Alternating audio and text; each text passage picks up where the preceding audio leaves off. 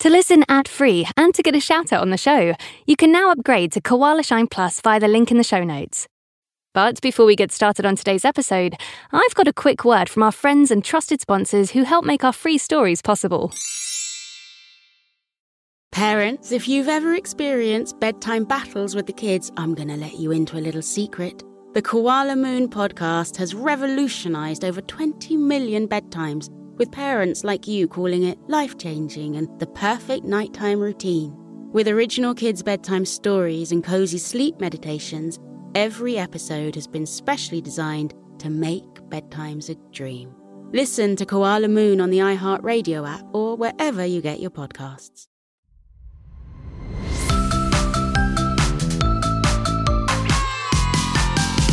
Koala Shine! Hey, Koala Kids! And welcome to our brand new show, Koala Shine. I'm Kelly, and I'll be reading you daytime stories and giving you facts and ideas that will rock your world.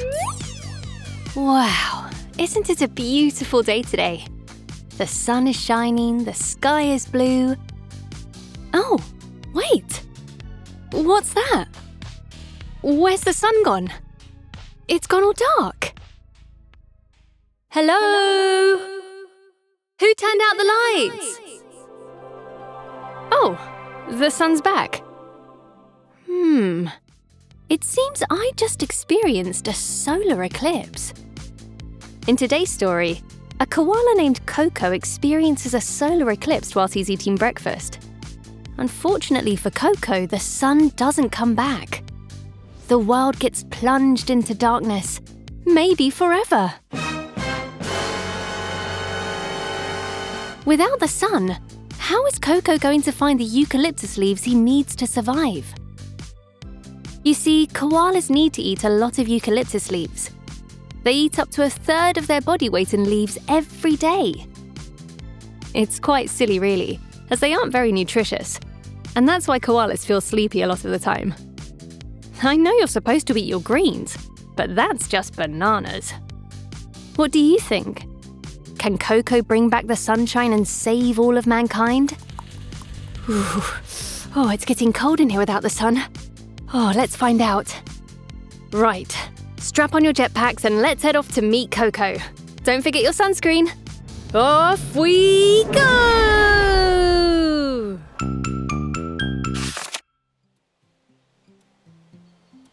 It might only just be breakfast time, but already in the rolling blue sky above the eucalyptus forest, the sun is burning brightly.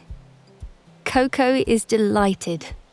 There's nothing he loves more than eating breakfast with his family, while the sun beams down on them, warming their fur and tingling on their noses.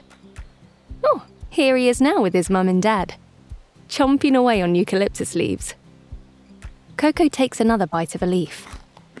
Mmm, delicious. Eucalyptus grows by the light of the sun, and then it fills up my big hungry tum.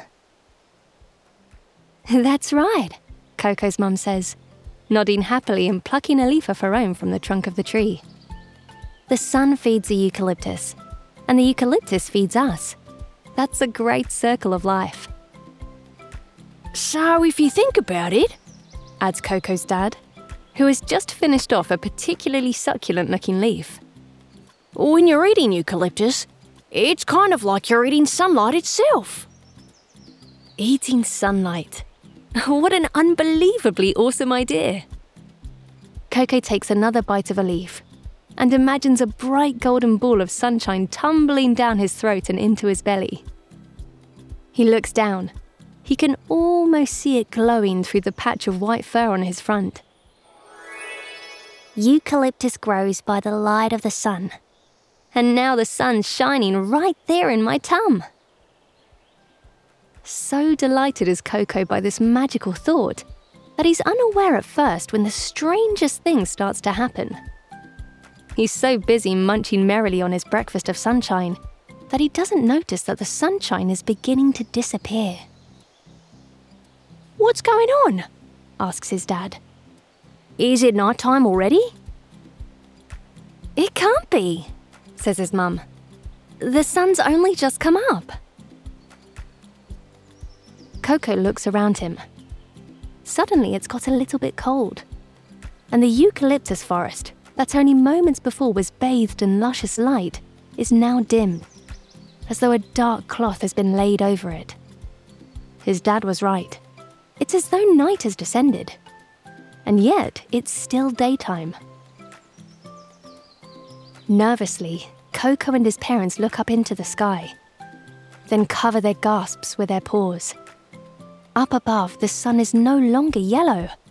It has turned into a black disk hanging in the sky. For a few minutes, Koko's parents are very worried. They've never seen anything like this before, not in all their lives. But then, as the cold creeps through the forest and the darkness grows even thicker, Koko has an idea, like a light bulb going on in his brain. Cuthbert the camel knows all about the sun and the stars, he says, and all the strange and distant things that go on up in the sky. I bet he'll know what's going on up there. I'll go and visit him and see if there's anything we can do. Koko's parents think this is a brilliant idea, and his mum gives him a great big hug. You're a brave boy, Koko. Courage will always see you through. This idea seems to soothe his parents. Great thinking, Koko, his mum cries, clapping her paws together. And so Koko climbs down the tree and sets off for the edge of the eucalyptus forest where Cuthbert the camel had recently been grazing. Because of the darkness, he has to tread more carefully than usual, taking care not to step on any sharp stones or fallen twigs hidden in the long shadows. But soon enough, he reaches the edge of the forest, where he spots Cuthbert and gives him a friendly wave. Cuthbert, he says, the sun's turned black. Can you shed any light on why the world has gone so dark? The camel looks down at the little koala and blows a raspberry through his lips, which is what camels do when they believe they've been asked a silly question. My life's great passion is to study the skies. All that stargazing has made me terribly wise. Of course, I can tell you. Just read my lips. What's happening is called a solar eclipse. Every few years, the moon crosses the sun, and cuts its light off from everyone. So you mean, Koko says, trying extremely hard to wrap his head around what Cuthbert has just told him. That what's happened is completely natural? Oh, yes, Cuthbert replies. And this solar eclipse, Koko continues, it's happened before, and it will happen again? Cuthbert nods his big sandy coloured head. Oh, yes. So there's nothing to worry about and it will pass? Koko asks hopefully. Oh, now Cuthbert shakes his head sadly. No, no. The hope, which had been trickling warm as sunlight itself through Koko's body, is extinguished. What do you mean, no? He asks. Cuthbert looks up miserably towards the sky. Well, you see, a solar eclipse is only meant to last a few seconds. But this one, well, it's lasted quite a bit longer than that. The frown that has etched itself on Koko's face clearly tells Cuthbert that he doesn't understand. Because the camel explains further. The moon is meant to pass on, letting the light from the sun fall back onto the earth. But for some reason, it seems the moon has got stuck. Got stuck? Coco repeats incredulously. The camel nods. It's right, stuck rooted to its spot and can't move. And now there will be darkness forever. Cuthbert's prophecy sends chills all through Koko's little koala body. If it's possible, the sky gets even darker. He doesn't want to imagine a world in which there will never be any sunlight again. He thinks of his parents and all his koala friends and family who love so much to feast on the eucalyptus leaves. If eucalyptus can't be fed by the light of the sun, then what will fill up my big hungry tum? And with that sad thought, Koko, who is a courageous and optimistic little koala, decides he will not let such a thing happen. Fueled by his fiery determination, Koko narrows his eyes at Cuthbert and asks, Well, how do we stop it? Now it's Cuthbert's turn to look confused. Stop it? he asks. Stop what? The darkness, of course, says Koko. How do we get the moon unstuck? Well, Cuthbert sighs. He blows another raspberry, but not because he thinks the question is silly this time. He's just deep in thought. I don't know, he finally says. Well, what do you mean you don't know? Koko says, feeling a little frustrated. You're meant to be wise about everything that goes on in the skies. Oh, just because I know how it all works, says Cuthbert, doesn't mean I can do anything about it. You see, I'm only a camel. I don't have wings. And even if I did, I wouldn't be able to get up there. I can only observe the sun and moon and the stars from down here on Earth. If you wanted to do something about it, you need someone who. But there, Cuthbert stopped talking. A look of inspiration lit up his eyes. Aha! he cries. There's a thought. You'll have to ask Rocky the space cowboy.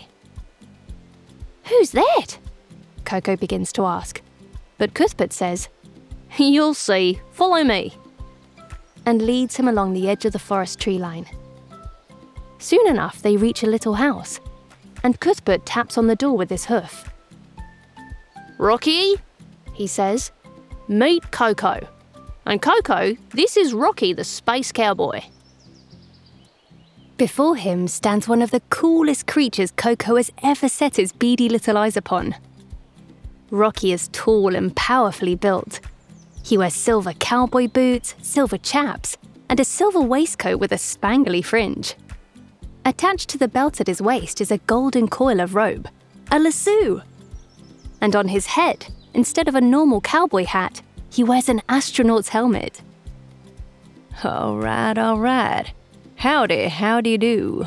He asks Koko with a big, bright smile.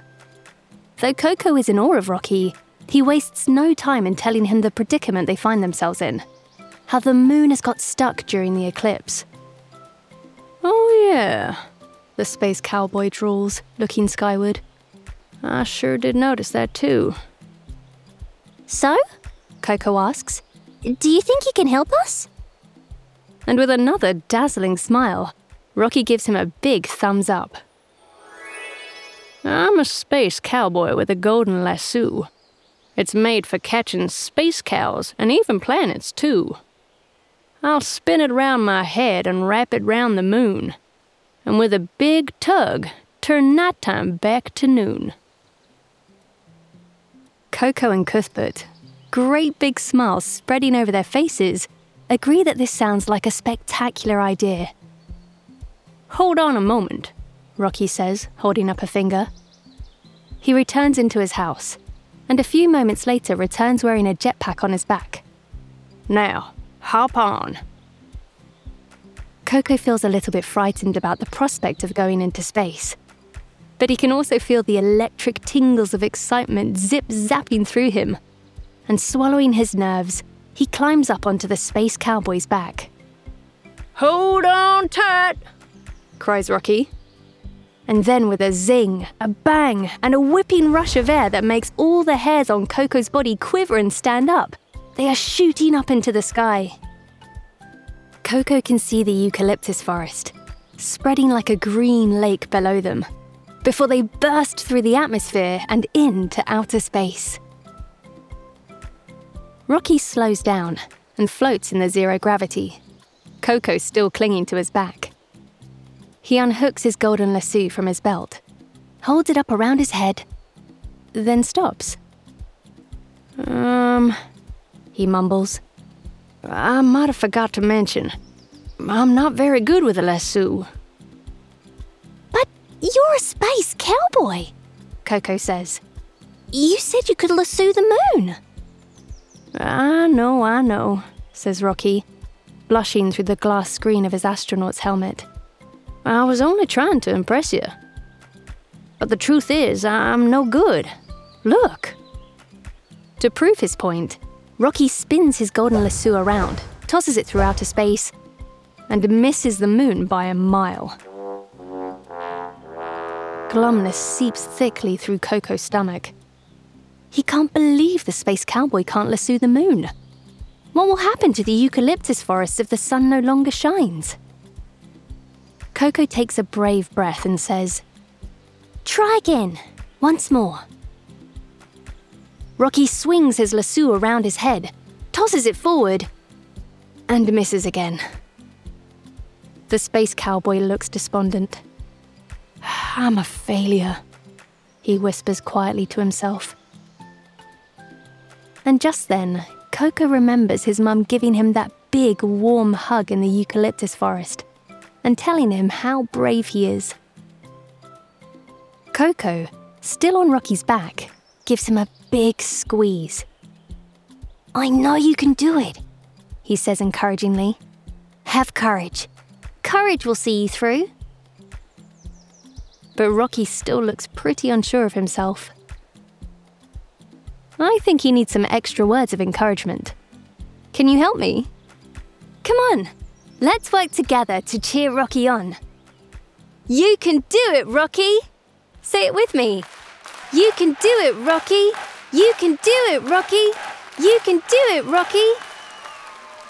Look, it's working. Rocky's heard our words and his nerves have disappeared. He looks good and confident now. Nice work, team. So, once more, buoyed up by a newfound hope from all those words of support, Rocky raises his lasso. He swings the golden, glinting whip around his head one, two, three times, and he throws it. And Rocky and Koko both break out in cheers. The rope is tied around the moon like a golden belt around a silver belly. You did it! Koko cries. Together, he and Rocky give the lasso one big almighty tug. And after a moment, the moon gives way and starts to move grudgingly back into orbit. Bright golden sunlight leaks out from behind it as the sun comes back into view. You've saved the day! Koko tells Rocky. No, wait, more than that. You've saved the whole planet. And, even though it sounds like it should be impossible, the smile on Rocky's face beams brighter than the sun. When Koko and Rocky return to the eucalyptus forest, they find Koko's parents merrily chomping on another mound of green leaves. Ah, oh, you're just in time for lunch, his father says happily. Koko smiled and said, Eucalyptus grows by the light of the sun, and then it fills up my big hungry tum. And that, I think, is where we'll leave Koko. Because watching him eat a big lunch with his family and new friend Rocky is making my stomach rumble with hunger. Hmm, I wonder what's for tea.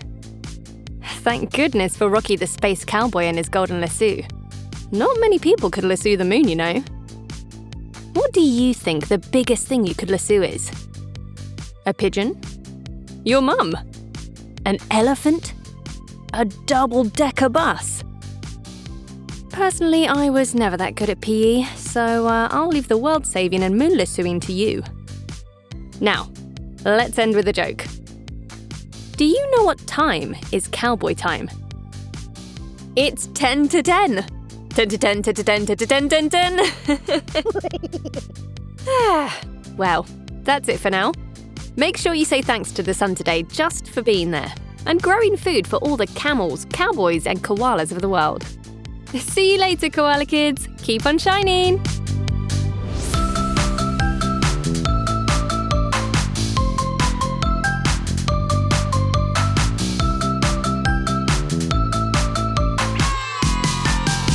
Koala Shine.